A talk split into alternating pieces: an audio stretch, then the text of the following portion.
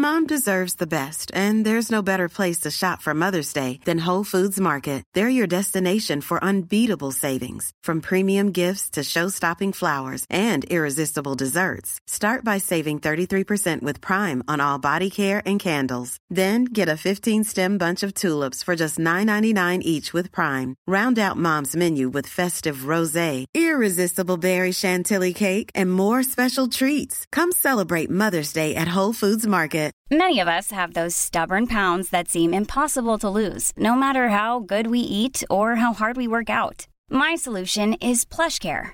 PlushCare is a leading telehealth provider with doctors who are there for you day and night to partner with you in your weight loss journey. They can prescribe FDA-approved weight loss medications like Wagovi and Zepbound for those who qualify. Plus, they accept most insurance plans. To get started, visit plushcare.com slash weight loss. That's plushcare.com slash weight loss. Mother's Day is around the corner. Find the perfect gift for the mom in your life with a stunning piece of jewelry from Blue Nile. From timeless pearls to dazzling gemstones, Blue Nile has something she'll adore. Need it fast? Most items can ship overnight. Plus, enjoy guaranteed free shipping and returns. Don't miss our special Mother's Day deals. Save big on the season's most beautiful trends. For a limited time, get up to 50% off by going to BlueNile.com.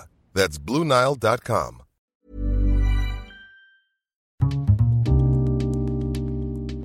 Det här programmet handlar om en noga utvald bok och ett samtal med dess författare.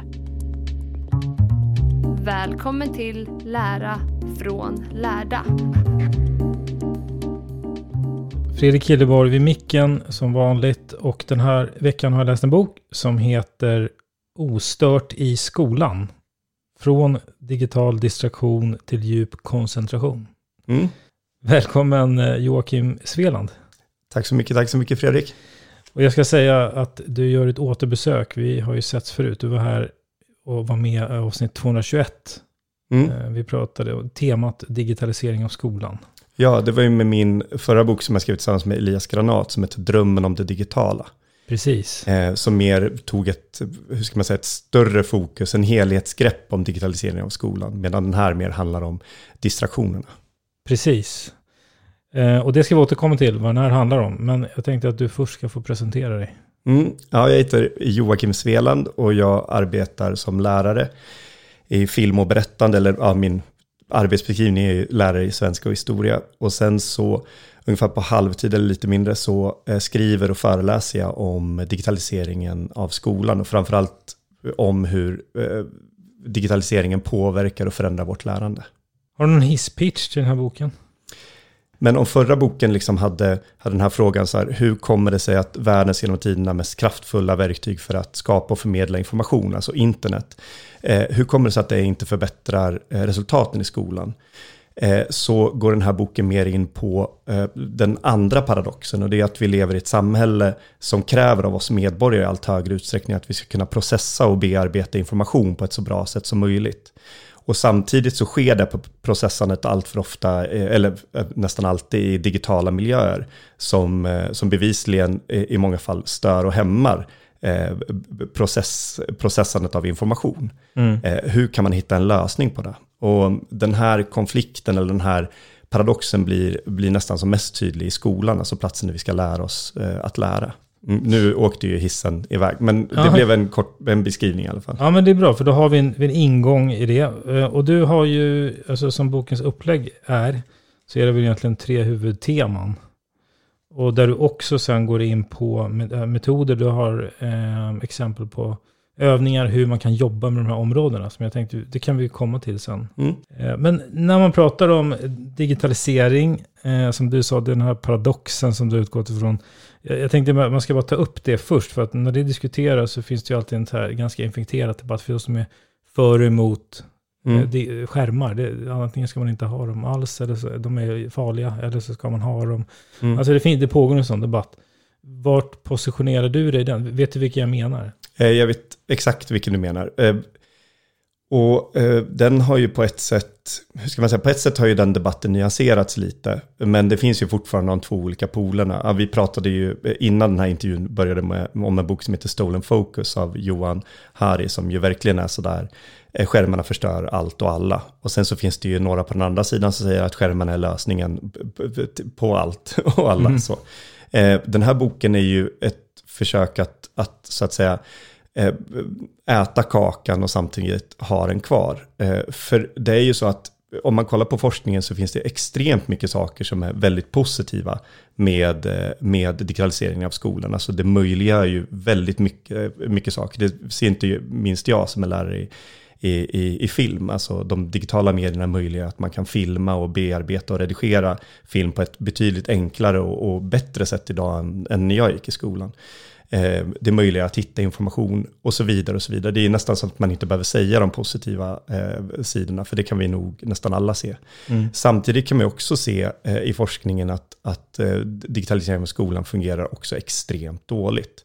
Det förbättrar inte resultaten bevisligen, det kostar väldigt mycket pengar. Eh, det leder till en större arbetsbörda för både elever och för, för lärare. Och eh, slutligen så, så har vi alla de här distraktionerna som är, man kan säga på ett sätt eh, är i konflikt mot själva förutsättningen för, för, för lärandet, alltså vår förmåga att koncentrera oss längre stunder. Mm. Samtidigt som det är så, så kommer ju, om vi ser på dagens elever till exempel, de kommer ju från skolan sen röra sig vidare till en digital värld, eh, mångt och mycket. Alltså inte bara på sin fritid, utan också i det arbetslivet de kommer till. Och skolan är ju som sagt platsen där vi ska lära oss att lära. Och en del av det är att, att lära sig att hantera eh, den här, de här stormarna av, av, av distraktion som man möts av. Att hitta metoder och strategier för att, för att kunna hitta fokus i, i, i den digitala världen. Mm. Och det är det jag försöker göra med den här boken.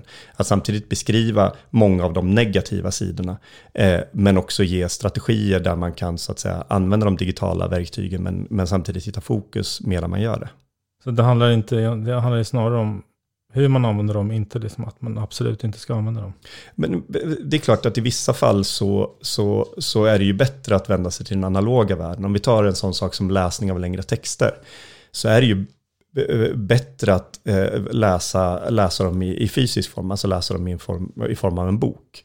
Eh, det visar i princip all forskning som, som jag har sett i alla fall.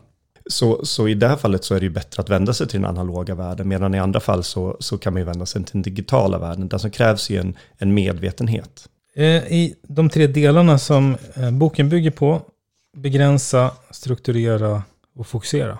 Mm. Ska vi börja prata om begränsa? Mm här är du bland annat inne på evolutionär distraktion och digitala beteenden, eh, multitasking och lite olika delar. Mm.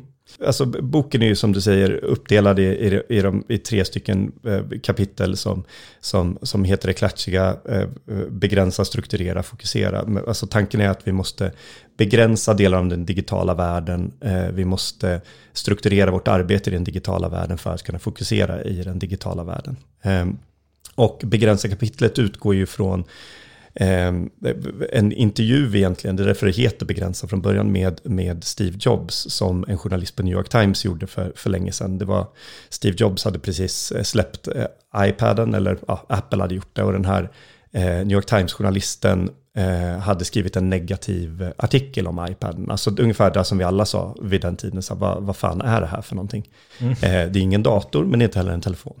Eh, och sin vana trogen så ringde Steve Jobs upp den här New York Times eh, journalisten för att skälla ut honom. Steve Jobs brukade göra det, att när han läste någonting som var negativt om honom eller om Apple så brukade han ringa till den personen och skälla ut dem. Eh, och då som ett sätt för att försöka få Steve Jobs att liksom bli glad igen så sa den här New York Times-journalisten att ja men iPaden, alltså dina barn måste ju älska den. Och då sa Steve Jobs, va? Vadå mina barn? Eh, vi begränsar teknikanvändningen hemma. Och den utgår ju mycket från det här, alltså man kan, den utgår ju, den börjar ju också med, med ett kapitel som handlar just om Steve Jobs, alltså om mm. zen-buddhisten som förstör, förstörde koncentrationen. Alltså att för att vi ska kunna hitta fokus i den digitala världen måste vi begränsa mycket av de distraktionerna eh, som, som det ger upphov till. Eh, och det var ju inte minst Steve Jobs ett exempel på. Eh, som den zen var så ägnade han stora delar av sitt liv åt att just begränsa eh, distraktionerna. och det om man tänker sig då eh, att jobba ostört i skolan. Mm. Hur kommer det in alltså, när man gör skolarbeten i skolan? ja, bra. Det blir lätt att man kommer på sidospår. Eh, jo, eh, om man kollar på forskningen kring, kring vårt beteende eh, på, på internet så kan man, se, kan man sammanfatta det med, med snabbt. Eh, snabbt och ofta. Alltså, vi gör saker i en rasande hastighet och vi gör det väldigt, väldigt mycket. Och den här rasande hastigheten, alltså att vi läser snabbt, vi skriver snabbt, vi söker snabbt, eh, vi shoppar snabbt, eh, vi gör nästan allting väldigt, väldigt snabbt. Eh, har sin grund i den här stormen av information som vi möts av.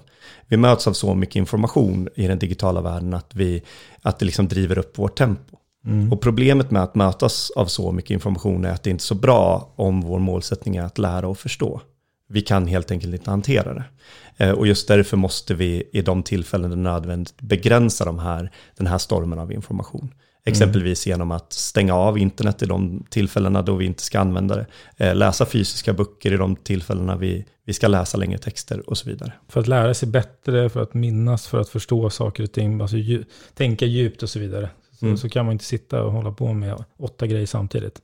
Nej, det är ju den där myten om multitasking som jag tror jag talade om senast jag var här också.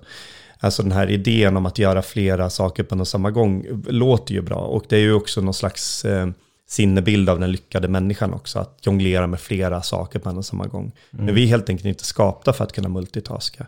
Eh, om man ska sammanfatta forskningen i multitasking så kan man sammanfatta det med att den gör oss eh, stressade, ofokuserade, vi blir eh, aggressiva, arga. Eh, eh, det gör att vi, att vi processar information sämre och rent generellt att vi, att vi lär oss sämre. Mm. Jag tänker så här, om du kanske också kan ge några exempel på, för du, du i metoddelen sen, när det handlar om begränsa, mm. så har du både ja, värderingsövningar, lite tips och, och liksom där mm. man kan gå, läsa själv och få flera. Men har du några exempel på hur man kan jobba med det här? Tänka kring det.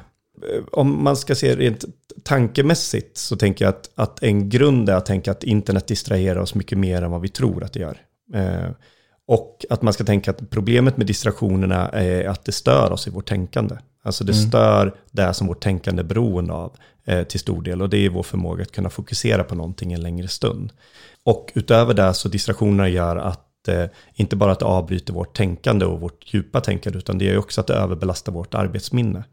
Och arbetsminnet är vi beroende av att, eh, för, för att kunna få saker att vandra vidare till långtidsminnet nu blir det mycket hjärna här, men om man ska förklara det kortfattat så kan man säga att vi har ju ett arbetsminne eh, som också kallas ett korttidsminne av en anledning. Och sen har vi ett långtidsminne. Eh, arbetsminnet är allt det vi upplever här och nu. Eh, ni som sitter hemma och lyssnar på, på podden eh, använder er av arbetsminnet när ni hör mina ord som kommer ut, eller mina tankar och funderingar.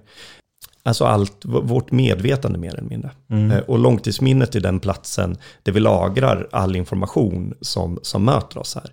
Eller all information, vissa delar av den informationen eh, som möter oss. Så, så kommer den till långtidsminnet där den förvandlas till, till kunskap, till scheman, till, eh, till saker som gör att vi får en förståelse av världen.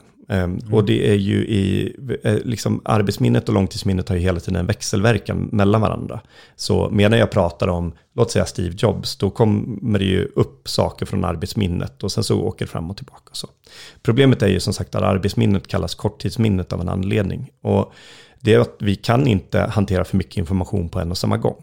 Ehm, det varierar siffrorna mellan siffran 4 till siffran 7 och sen varierar det lite mellan varje person också. Men man brukar säga mellan 4 och 7 saker på en och samma gång kan man hantera som max.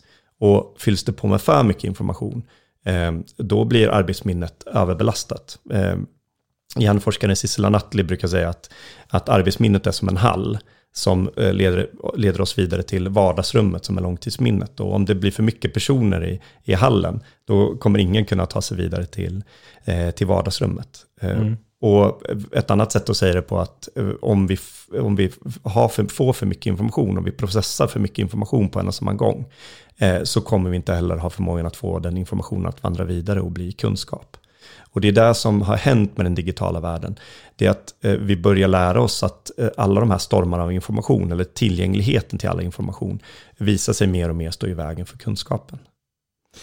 Eh, Så att rent, eh, om du skulle ta ett exempel, om det är en elev som sitter och pluggar till exempel Mm. med, med sin dator. ehm, men om, om den sitter med, med flera flikar öppna, Mm. lite sociala medier, lite annat samtidigt, påverkar det då?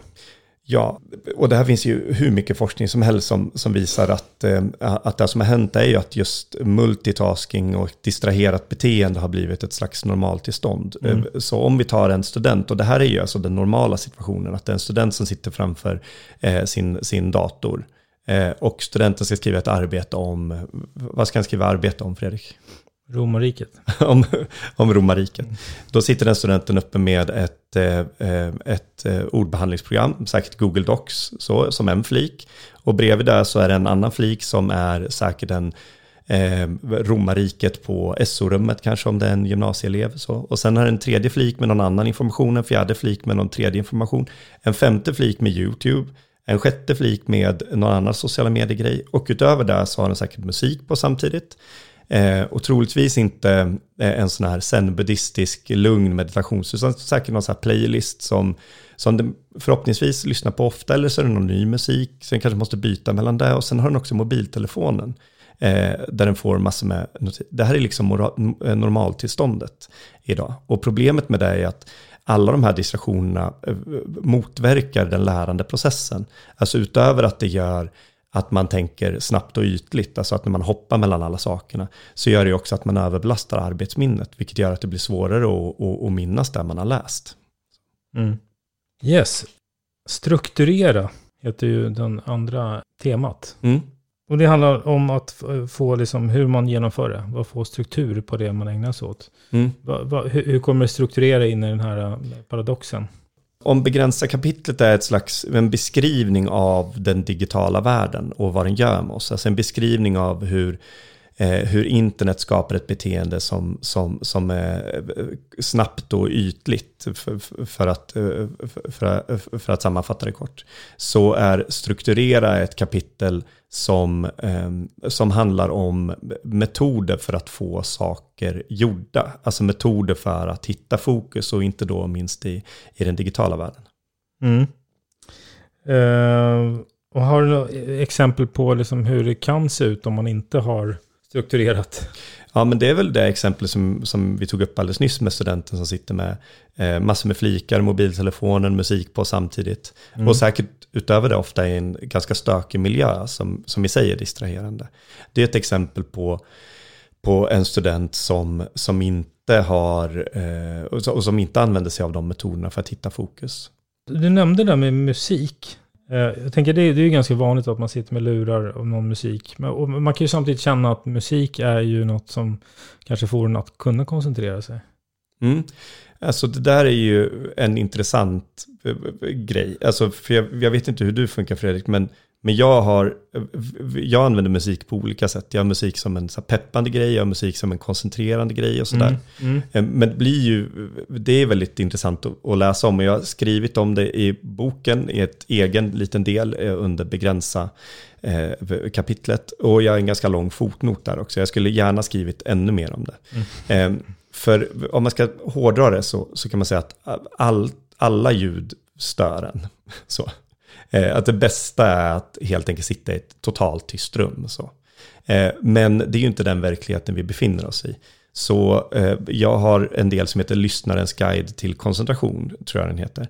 Eh, som helt enkelt utgår ifrån vad forskningen säger och sen så lite tips till hur man kan göra. Och några sådana tips är att eh, inte använda musik med ord.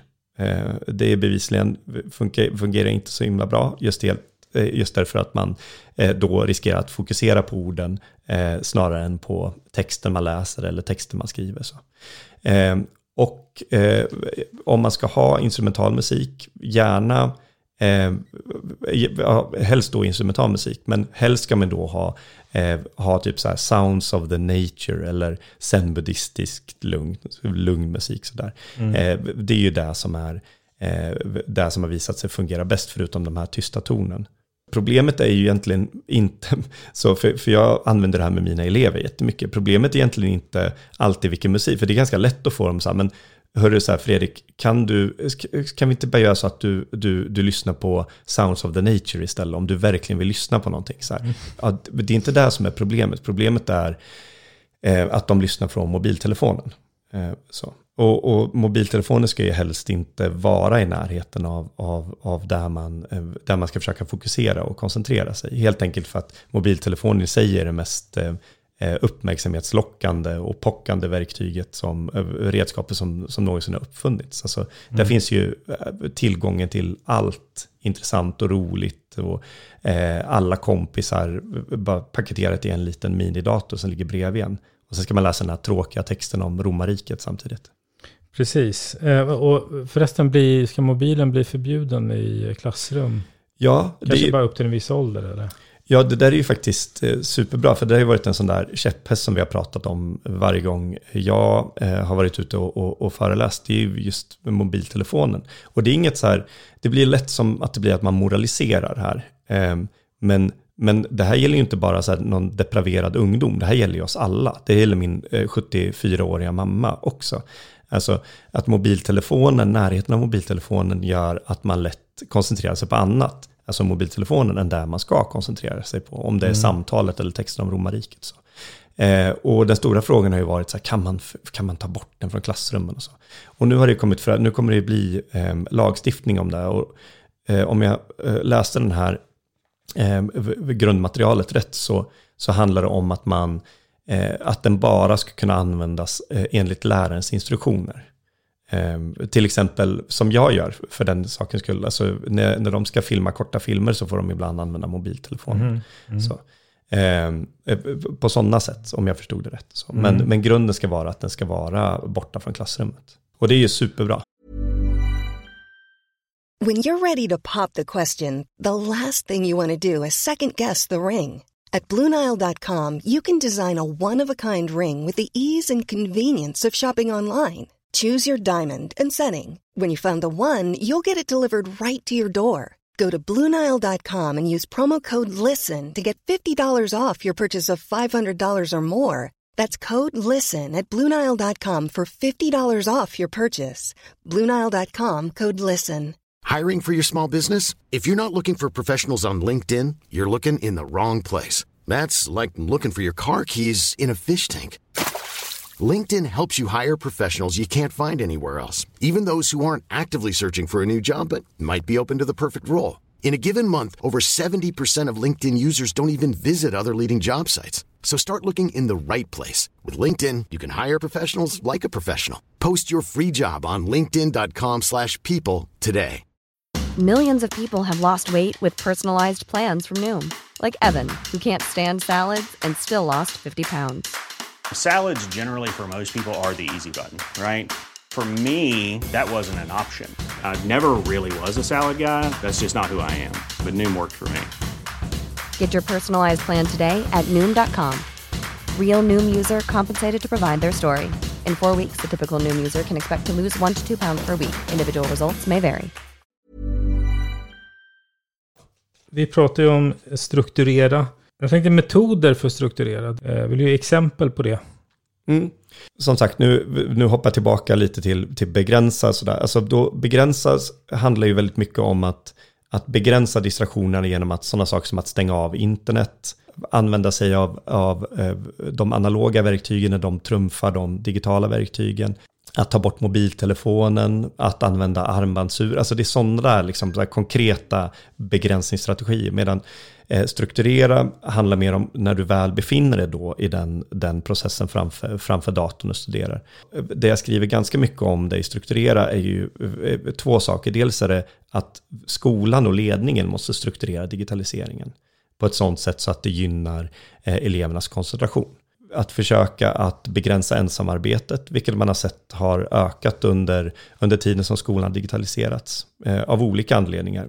Så dels för att de digitala verktygen kostar så himla mycket pengar och eh, skolbudgeten har ju två stora utgiftsposter. dels är det lärare och sen är det ju lokaler. Eh, och lokaler eh, är ibland ganska svårt att skära ner på, men däremot så är det lättare att skära ner på, eh, på lärare. Den andra anledningen är ju att eh, digitaliseringen eh, Eh, har lett till ett ökat, eh, en ökad arbetsbelastning för, för lärarna. Alltså dels, för att, dels på grund av att det har lett till en ökad individualisering av arbetsprocesserna, så att eleverna arbetar mer en och en med olika saker, vilket ju såklart är mycket mer tidskrävande att följa för en lärare.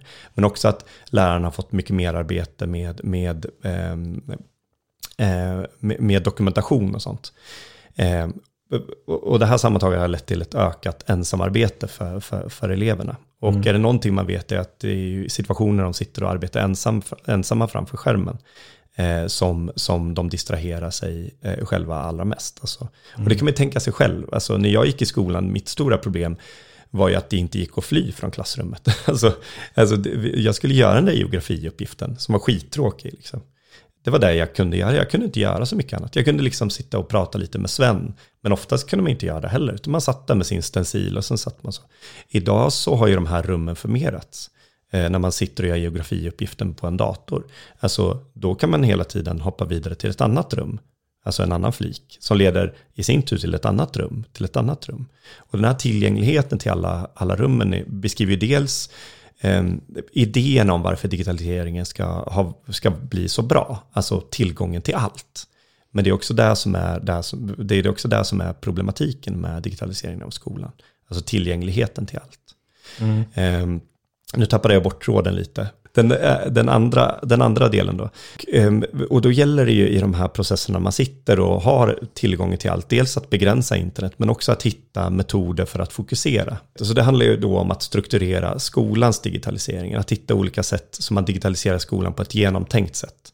Alltså sådana saker som att eh, köpa in digitala verktyg som fyller ett pedagogiskt syfte.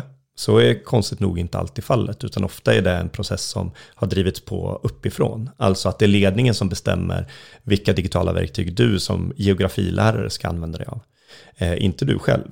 Eh, vilket ju är en konstig sak eftersom man använder ju olika saker i skolan för att man ska lära sig så bra som möjligt. Mm. Eh, man ska också strukturera så att man ser till så att det inte Eh, led, så att inte de digitala verktygen leder till ökat ensamarbete, eh, mer arbete för, för, för, för, lärarna eller att man för den delen skär ner på, på lärarstyrkan. Och så. Det är liksom den ena delen av strukturera, så strukturera skolan. Den andra saken handlar om att strukturera själva arbetsprocessen för eleverna. Eh, och de metoderna är sådana som jag tror flera av er lyssnare har hört tidigare, alltså olika former av avancerade att göra-listor. Och det kan låta lite så här, men det där har vi alltid använt förut eller så. Men det finns två anledningar till det. Dels för att liksom se till så att man i den här eh, ofta väldigt komplicerade processen för eleverna. För det måste man ha i åtanke att det är en krångligare studiesituation idag för eleverna än vad det var för mig på slutet av 90-talet när jag gick i skolan. Det är svårare att vara elev, det krävs mer av eleverna att kunna, inte bara på grund av, av, av läroplanen utan också för att den digitala världen är krångligare att navigera runt i än vad den fysiska världen är. Så att, att göra-listan hjälper till att, att liksom strukturera upp arbetsprocessen, att se vad man ska göra och vilken ordning. Och sen är det också bra med sådana avancerade att göra-listor, för då kan man samtidigt som man strukturerar upp den också strukturera upp vilka distraktioner man måste hålla, hålla borta. Alltså vilka distraktioner man måste begränsa bort ytterligare. Mm. Eh, och tredje anledningen är att man i, med en sån där att göra-lista kan liksom sätta också en, ett arbetstempo. Alltså nu ska jag arbeta 20 minuter med det här och sen får jag ta en kort paus. Nu ska jag arbeta 20 minuter till och ta en kort paus. Så det blir indirekt en väldigt bra sätt att öva fokus och koncentration. För det är någonting vi måste öva upp på. Varför kallar du den för avancerad att göra-lista? Tid och... Jo, alltså för, jag kallar det för avancerad att göra-lista för att det finns en, en metod som heter Pomodoro-metoden. Som är en, alltså den heter Pomodoro efter den italienska forskaren tror jag det var, eh, som använde en, en äggklocka i Italien. Eh, som alltså är en Pomodoro, alltså en, en tomat. Eh, mm. För att helt enkelt klocka så här, nu ska jag arbeta 30 minuter. Och sen så tar jag en paus. Och det har blivit en väldigt populär metod och är bevisligen väldigt, väldigt effektivt. Använder du dig av den? Mm, jag har gjort ganska mycket. Mm. Man ställer in och så tar man den. Och så måste man ta en paus. Även, även om man känner att man, det flyter på. Mm. Ta en paus för att man liksom refreshar. Mm, den är ju den är svinbra verkligen. Och, den, och min, jag döper min till avancerad att göra-lista, för det är egentligen det som Pomodoro-metoden är, en, en att göra-lista med, med tidtagning. Avancerad är helt enkelt för att jag lägger in eh, så vilka distraktioner ska jag se upp med. Mm. Men om man ska tala avancerad så är det ju nästa metod som jag presenterar, blockarbete är ju nästa steg. Eh, och det är att man helt enkelt, om man har väldigt stora Eh, man kanske har flera olika uppgifter man ska göra i flera olika ämnen och man kanske ska, och inom varje ämne kanske man har flera olika uppgifter och sådär. Eh, då, då kan man liksom måla upp det här som en lång att göra-lista och sen så måla in det i block och, och bestämma hur, och, och, se ungefär hur mycket tid man ska lägga på varje. Och så. Ehm, ja, den är ju eh, enklare att se än, än att beskriva. Men båda de här metoderna kan man ju säga att, de, att rent generellt så låter de ju krångligare än vad de är. Och rent generellt så är de ju helt strålande. Alltså, jag mm. använder dem jättemycket som lärare och det fungerar superbra. Inte minst för, för elever som behöver eh, koncentrera sig. En, en fråga som kommer upp när man, när man pratar om det här, eller när man läser om det, är ju, vet inte folk det här? Alltså känner inte de flesta, ja men ta det här med liksom flika, när man sitter med dator och gör multitaskar. Eh, känner inte de flesta eleverna det själva, eller alltså vet om att så här, jo, men man, man gör ändå. Man, man vet om att det, alltså att, att, det, att det är en hyfsad hög medvetenhet om att eh, det, det, fungerar på det sättet. Jo, eh, det är min upplevelse. Det är också därför jag har i första begränsade kapitlet i metoddelen där har värderingsövningar och diskussionsövningar. För min upplevelse är att, att samtala med dagens unga om det här, det är inte ett samtal där, där jag, den äldre generationen, står och förfasar mig över den yngre generationen. Utan snarare att det är en, det är en lucka för dem att beskriva, beskriva en verklighet som, som för många är, är väldigt jobbig, eh, helt enkelt. Alltså det kräver mycket att vara eh, ständigt online. Mm. Och det blir inte minst eh, synligt när man ser eh, att många av den här digitala generationen som nu har vandrat vidare, alltså den genomdigitaliserade generationen som vuxit upp med, med smartphones, mm. många av dem har ju, eh, har ju vandrat vidare nu till, till universiteten. Och de studierna som gjorts på dem, är, de beskriver ju en, en, en vardag som är eh, fylld av distraktioner och, och också fylld av, av, av stress inför att vara ständigt uppkopplad. Och också fylld av stress av att Eh, att känna sig konstant distraherad. Mm. Eh, och vad de beskriver många gånger är ju det här, alltså så här, hur kan man tycka att det här är eh, normalt egentligen? Att hela tiden eh, svara på någon snap, att hela tiden eh, hålla på med TikTok, att hela tiden vara sådär konstant eh, på spänn inför de olika impulserna som finns runt omkring en, eller de olika möjligheterna som finns runt omkring en. Och det är därför jag tänker att det är viktigt att prata om det. Alltså, dels för att avdramatisera och säga så här, vet ni vad, det handlar inte om moral, det handlar bara om att nu är din målsättning att du ska lära dig så mycket som möjligt. Så, så då ska vi skapa en sån situation. För det är väl ingen här som inte vill lära sig så mycket som möjligt när ni ändå är här på universitetet eller på gymnasiet eller högstadiet. Så. Mm. Eh, och den andra saken är att ge utrymme för folk att beskriva någonting som är jobbigt men som man kanske faktiskt inte kan sätta ord på. Man kanske inte kan sätta ord på att man tycker det är jobbigt att hålla snapstreaken hela tiden. Men, eh, men när man gör det i grupp så har min upplevelse många gånger varit att, att folk eh, kan vara mer öppna med det. Eh, så att medvetenheten är hög, det är snarare liksom att hitta verktyg och strategier för att hantera det. Mm. Men sen tror jag att folk inte, och det gäller, det gäller äldre likväl som unga, jag tror folk inte vill erkänna hur, eh, hur distraherande den här världen är. Eh, och vilka konsekvenser den har. Eh, mm. Och där tror jag faktiskt risken är, och nu, nu blir det en domedagsprofetia, men där tror jag risken är att, att, att att ju, ju, mer det här pågår utan att man hittar de här strategierna, desto mer så glömmer man ju bort hur det kanske egentligen borde vara. Alltså att du och jag sitter och pratar med varandra utan att du sitter med mobilen. Jag minns ju det och jag tror att den yngre generationen minns det också eftersom vi äldre pratar om det. Liksom. Nu är jag bara 40 men ändå. Liksom. Mm. Eh, men, men om vi bara tillåter det gå så kommer ju det här samtalet där ingen egentligen ser varandra, där ingen egentligen hör varandra, det kommer bli normaltillståndet. Eh, utan att det finns den andra sidan som säger så här, hörni, så. Och samma sak tänker jag med lärandet. Och det kan vi se liksom om vi kollar i, eh, i, eh, i statistiken att tidigare, när jag började för fem år sedan och, och, och föreläsa om det här, då var ju liksom den stora diskussionen att så här, ja, men man ska inte läsa digitalt. Det var en sån sak jag pratade mycket om och fick mycket frågor från lärare. Man ska försöka i så hög utsträckning som möjligt eh, läsa eh, fysiska böcker och sen så forskning, forskning på det, hej och hå. Men nu om man kollar på statistiken så kan man se att, att läsningen är ju nere på så låga nivåer att frågan är om, alltså att man ska diskutera läsning, bara läs liksom. För, för den håller på och uh, försvinner bort uh, mm. nästan. Hellre läs digitalt än inget alls. Ja, hellre läs digitalt än inget alls. Så. Ja, du har ju eh, precis ett, en rubrik som heter Ingen under 25 kommer att läsa den här boken. ja, och den utgår ju från det att man, det man kan se i statistiken från Statens medieråds eh, Ungar och medier och, eh, och Svenskarna och internet och Mediebarometern och så. Det är ju att eh, eh alltså all, all form av Ehm, all form av mediekonsumtion som kräver någon form av längre eh, koncentration. Alltså läsning till exempel, eller att lyssna på en hel skiva, eller för den delen att, att se en hel film, eller att gå på bio. Alltså all som längre form av mediekonsumtion minskar ju. Och allting som är kort och, och bildbaserat ökar ju. Mm. Ehm, fokusera är ju den, den tredje pusselbiten. Eh, och de, de, vi har väl liksom slidat lite så här fram och tillbaka, men de går ihop lite grann, mm. menar de tre. Men vad är huvudpoängen eh, med de, den delen? Huvudpoängen är att, att om eh, Begränsad som sagt beskriver den här extremt distraherande digitala världen som, som vi lever i. Eh, och strukturera handlar om den handlar ju också om, vilket vi inte har varit inne på så mycket, men väldigt mycket om så här, hur skolan, idéerna bakom skolans digitalisering och sådär. Eh, men strukturera handlar väldigt mycket om, om hur vi ska hitta arbetsmetoder, både från, från ledning och som lärare och som elever, för att kunna eh, digitalisera skolan på ett så strukturerat och genomtänkt sätt som möjligt, som främjar koncentration. Så avslutande kapitlet fokusera, eh, hur ska man beskriva det? Det är på något sätt så här, men glöm inte bort att det här är jävligt svårt. Så skulle man kunna beskriva det.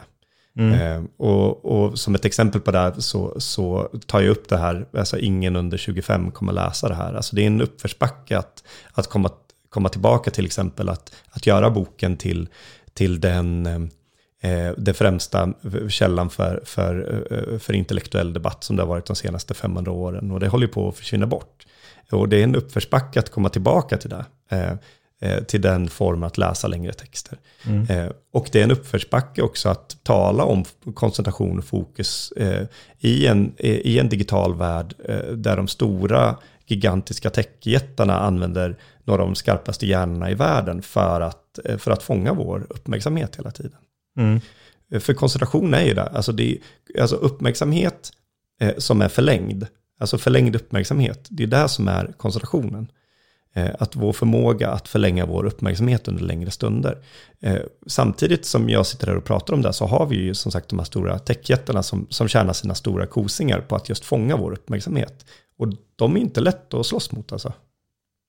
Nej, och, och, och som du sa, uppförsbacke, det, ens läskondition, det tar tid att jobba upp den. Man mm. måste liksom läsa och, regelbundet. Mm. För att liksom, men det positiva är att den går att träna upp.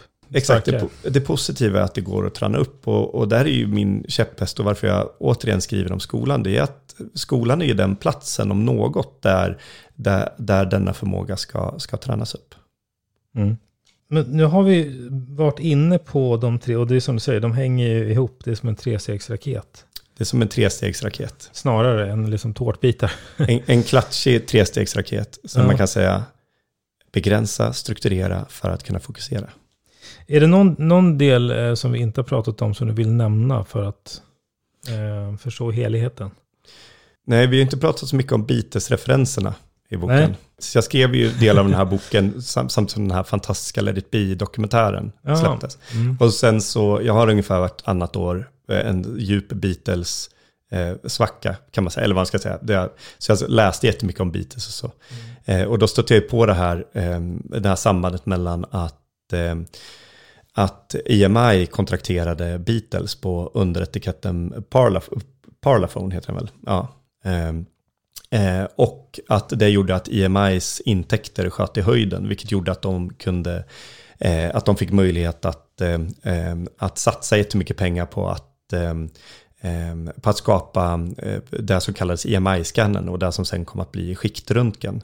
Vilket kom att vara en av de metoderna som revolutionerade vår möjlighet att kunna, kunna se hjärnan och se hur hjärnan fungerar. Så det är därför den heter så. Mm, mm, just det.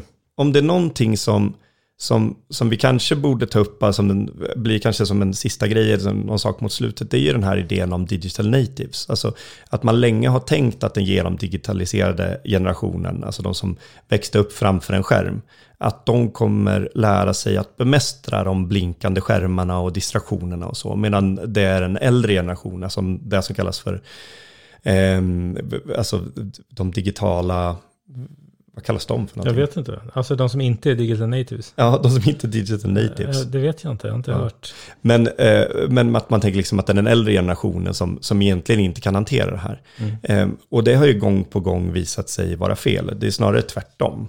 Eh, I en sån här banbrytande studie som gjordes 2009 eh, på Stanford University så eh, ville man kolla hur multitaskande personer, eh, vilka egenskaper man hade eh, utvecklat. För det här var ju på den tiden, 2009, där man fortfarande trodde att multitasking var någonting bra, någonting positivt.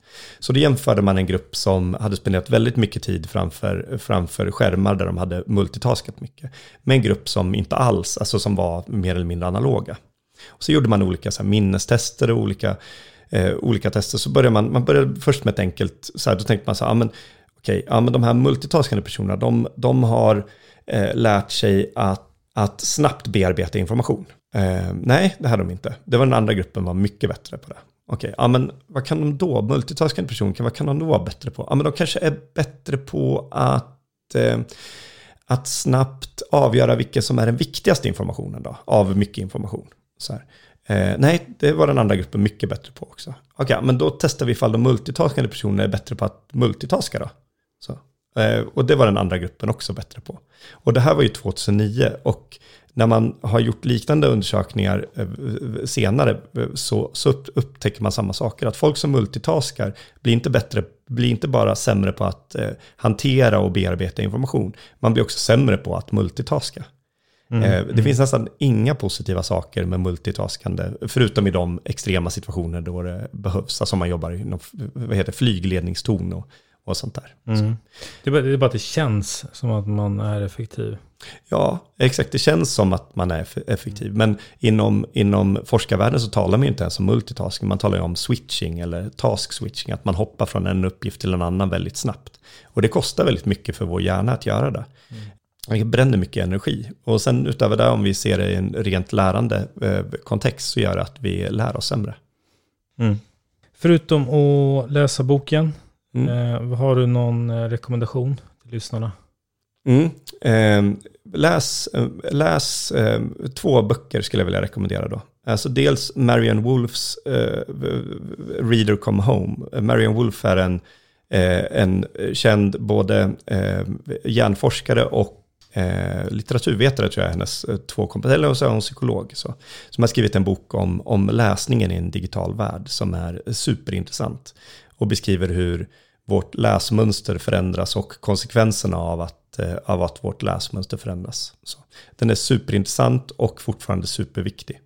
Eh, för läsningen är ju den, den, liksom den intellektuella, eller det sättet att, ehm, ehm, att bearbeta information och att föra vidare sin bearbetning av information eh, som har varit dominerande de senaste 500 åren. Och man kan se vissa tendenser på att det håller på att eh, inte försvinna bort, men i alla fall minska. Mm. Och det är väldigt synd, inte bara för, för alla de fantastiska läsupplevelserna, utan också för att läsning är den bästa metoden som vi känner till för att, eh, för, för att minnas och förstå och eh, utvecklas intellektuellt som vi känner till. Så.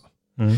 Det är det ena tipset. Det andra tipset är, som jag alltid ger, det är Nicholas Carr, den eh, amerikanska, kan jag kalla honom techförfattare kanske, teknikförfattare eh, som skrev eh, boken The Shallows som är en slags eh, tegelsten, eller inte tegelsten, den är ganska tunn, men en, ett, portalverk brukar man säga i, sammanhanget. Den kom tror jag 2012 eh, och handlar om how the internet is affecting our brain tror jag. Mm. som fortfarande, den boken är fortfarande rasande, aktuellt, rasande aktuell. Jag hoppas att det kommer en uppdatering av den. Om man lyssnar på det här och vill ställa någon fråga till dig, var hittar man dig någonstans? Man hittar mig på eh, Joakim, joakimsveland.se. Ni kan gå in på min hemsida och kolla också.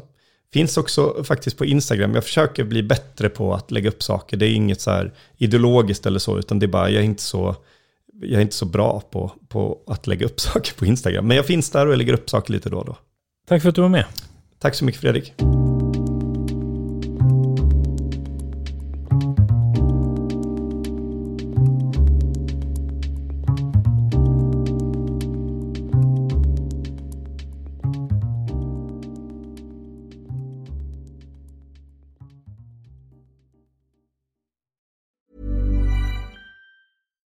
Here's a cool fact a crocodile can't stick out its tongue. Another cool fact you can get short term health insurance for a month or just under a year in some states. United Healthcare short term insurance plans are designed for people who are between jobs, coming off their parents' plan, or turning a side hustle into a full time gig. Underwritten by Golden Rule Insurance Company, they offer flexible, budget friendly coverage with access to a nationwide network of doctors and hospitals. Get more cool facts about United Healthcare short term plans at uh1.com. Hi, I'm Daniel, founder of Pretty Litter. Did you know cats tend to hide symptoms of sickness and pain? I learned this the hard way after losing my cat, Gingy. So I created Pretty Litter, a health monitoring litter that helps detect early signs of illness by changing colors, saving you money and potentially your cat's life. Pretty Litter is veterinarian developed, and it's the easiest way to keep tabs on your fur baby's health right at home. Go to prettylitter.com and use code ACAST for 20% off your first order and a free cat toy. Terms and conditions apply. See site for details. Imagine the softest sheets you've ever felt. Now imagine them getting even softer over time. That's what you'll feel with Bowl and Branch's organic cotton sheets. In a recent customer survey, 96% replied that Bowl and Branch sheets get softer with every wash. Start getting your best night's sleep in these sheets that get softer and softer for years to come. Try their sheets with a 30-night guarantee. Plus, get 15% off your first order at bowlandbranch.com. Code BUTTERY. Exclusions apply. See site for details.